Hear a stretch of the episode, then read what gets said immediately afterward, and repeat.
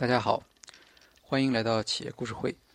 我们这一期企业案例的主题是股权分配。我们给大家介绍的企业故事的案例呢，叫千叶旅游。千叶旅游这家公司啊，成立于二零一一年的八月，一共有三位创始人。李硕曾任谷歌的技术总监，曹宇呢是国内 UI、UE 设计界资深设计专家。中国移动的 Open 产品设计负责人冯玉呢，是在联想工作了十年的资深项目管理专家。后来还有一位新加入的 CTO 技术负责人李志，是三六零奇虎搜索的主力工程师，玛莎玛索的技术总监。那么这样一个创业团队呢，我们说它的阵容看起来是比较豪华的。那他们对项目的选择呢，也比较慎重，因为这些人都是很有经验的。所以他们花了差不多半年的时间来寻找方向，最后他们认为旅游行业的机会很大，现金流也比较好。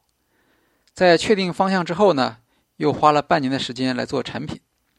那这个产品的方向呢，叫做规模化定制，也就是说反向定制加智能规划。什么意思呢？就是和传统的旅游服务相反，一般传统旅游是先有线路，把线路再卖给这些。呃，旅游的用户，但是呢，千叶旅游的做法呢是反过来，它不是先制定最优的线路，而是根据顾客的需要进行定制，并运用技术提供智能化的旅游路线规划服务。这大致的意思就是说，你要把你的旅游的设想，啊，比如说你可能要陪你的父母要出去旅游，那么你有什么样的需求，然后我根据这个需求来给你提供一个方案。那么在顾客确认之后，再将机票、酒店、景点门票、当地导游、包车等推荐给顾客。这个也是呃互联网时代创业的一个常用的方法，也就是说攻击原有市场的一些弱点，比如原有的市场它是给定的产品，那现在呢我给你一个机会，你可以把自己的个性化的选择加到这个产品里面去。这个网站在二零一二年十月份之前上线，凭借着新颖的商业概念。千叶在市场上迅速建立起口碑。二零一三年四月，千叶旅游获得中关村兴业一千万元投资，当时公司的估值是五千万元。网站上线之后，创业团队开始接触投资人进行融资。那么在融资的过程中间呢，他们发现原有的商业模式是有问题的，因为那个商业模式是以散客为对象。而散客为对象的服务呢，其实它的发展前景不是特别大，因为每位用户的需求完全不一样，而且服务呢往往是一次性的，与投入相比，收入不可持续。二零一三年下半年，创业团队决定做一个改变，把业务重点从面向消费者转向 B to B 的平台，也就是面向商业用户、面向机构用户。那他们是怎么考虑的呢？他们发现大量的线下门店，包括一些传统的厂商、传统的旅游销售，他们在线上销售的需求还没有得到满足，也就是他们没有找到合适的线上渠道。那么千叶就决定在旅游产品的批发商和门店之间建立起服务的平台。他推出了一个产品叫做神灯平台，帮助供应商、批发商在千叶平台上。实时的维护自己的价格和库存，这样呢，那些分散的门店就不用再打电话用 QQ 来确认，也就跳过了组团的这个中间环节。门店可以通过网站和 APP 看到批发商的实时库存和价格，直接下单确认，极大的提升了交易的效率。由于千叶提供的这项服务是不收费的，因此它受到批发商和门店。双方的欢迎。那既然是免费的话，它怎么获利呢？它的盈利模式是金融服务。千叶认为，它可以通过服务获得资金的沉淀，从门店收钱再转给批发商，这中间是要有一个时间的差异的。那这部分资金呢，可以给他带来收益。同时呢，千叶还可以向旅游产品的批发商、门店甚至顾客提供贷款。这样就可以获得金融服务的收益。所以在接下来几个月时间里，千叶陆续与两百多家批发商、上千家门店签约，结果发现这个模式是可行的，呃，用互联网行业里常说的话说，就是能够走得通。那么找到了可行的产品和市场，千叶旅游似乎应当走上发展的快车道。但这时候呢，一个事先没有预料到的问题出现了。在商业模式确定之后，公司需要扩大规模，那么这就需要大量的资金。他们在这方面也做了很多努力，接触了四十多家风险投资人。尽管这些投资人对他们的商业模式和经营都表示了认可，甚至有的投资人呢派代表进驻公司进行尽职调查，可是最终呢却没有一家公司啊达成协议。那在这种情况下呢，管理层和股东对于如何融资就开始出现了分歧。那这是可以理解的。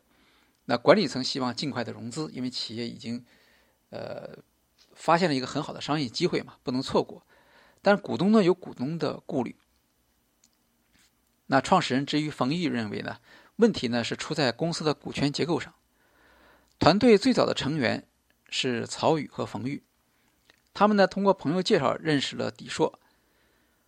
底硕呢提供了初期的主要投资，成为大股东。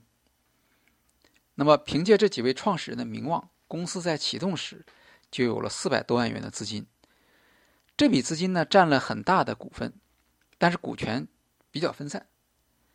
这样导致的结果就是，执行团队留给他们的股份太少了，而股东很多，但是不专一啊，大家都七嘴八舌，没有一个人为这个企业能够承担最终的责任。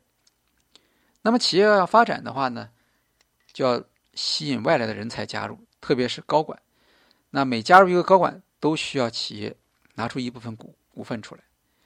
可是因为公司的股东太多，难以形成决议，所以后期的高管他们的股份呢，比较难以兑现。那么由于担心执行团队没有公司的实际控制权，投资机构呢在签约的时候就会非常谨慎。他们觉得千叶旅游的这个股权架构啊，风险太大。他们甚至怀疑创始人团队创业的决心与动力。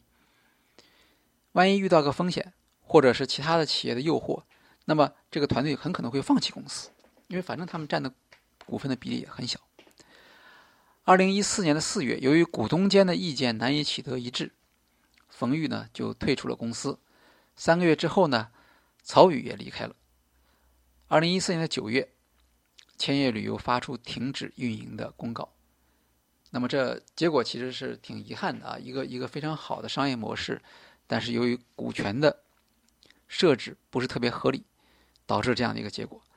从估值五千万到团队解散、公司清算，只不过短短一年的时间。当时呢，业绩其实已经有起色了，公司清算的时候账上还有一百多万现金。冯玉呢曾经抱怨说：“为什么那些老股东宁可把事情黄掉？”也不愿意把股份让出来。不过呢，他也承认，作为初次创业者，经验不足。股权其实是一个很严肃的事情。如果在开始的时候没有分配好，等到公司估值上来了，比如说公司估值五千万以后，那这个时候一个点就是几十万。那这个时候呢，你让谁来让出这一个点呢？可能就比较困难了。更别说让出更多了。那这个案例呢，其实并不复杂。我们可以总结一下，创业企业的早期股权分配对企业的未来会有非常大的影响。那么，企业越是迅速的找到了自己的商业模式，它的影响可能就会越大。所以在股权的问题上，创业团队应当有专门的设计，要有前瞻性，而不是等到问题积累下来。这里面特别要注意的是，创业团队所占的股份的比例。那投资人投资一家企业，他当然想要获得更高的比例。但是如果他发现创业团队的比例太低，投资人也会拒绝投资，因为这显得创业团队激励不足。股份比例太低就会失去动力。当然，这个方面也有一些成功的例子啊。我们看到，在我们这个教材里面，我们提到摩拜，摩拜的融资规模非常大，达到了十亿美元。那么这样大规模的一个融资，就会把创始人的这个他的。股权的比例大大的稀释，可是摩拜由于在事先做了很好的设计，即使在融资十亿美元之后，像创始人胡伟伟他自己还有百分之八的这样的一个股权比例。那么像其他人，他的创始团队中还有王晓峰啊，还有夏一平啊，他们也有各自的比例。那另一个好的例子呢是腾讯，啊，这个例子也是经常被大家提到的。一般认为，腾讯在快速成长下能够做到团队稳定，很大程度上得益于马化腾早期的机制设计。那腾讯创业的时候，我们知道其实是五个人，也就是腾讯五虎啊，呃，有马化腾，有张志东，有曾理清，还有其他两位。那么从股份的构成上来看呢，他们五个人一共凑了五十万，其中马化腾出了二十三点七五万元。占四十七点五的股份，张志东出十万元，占百分之二十；曾理清出六点二五万美元，占百分之十二点五；其他两人各出五万元，占百分之十。虽然主要的资金是马化腾所出的，但他自愿把所占的股份降低到一半以下，四十七点五百分之，既接近百分之五十，但是呢又没有形成一个压倒性的多数。那马化腾对这个问题的看法是：他说，我需要他们的总和比我多一点，不要形成一种垄断独裁的局面。同时呢，他强调他自己一定要出主要的资金，占大股，因为如果没有一个主心骨，股份大家平分，到时候也会出问题。好，今天的企业故事会就跟大家介绍到这里，谢谢大家。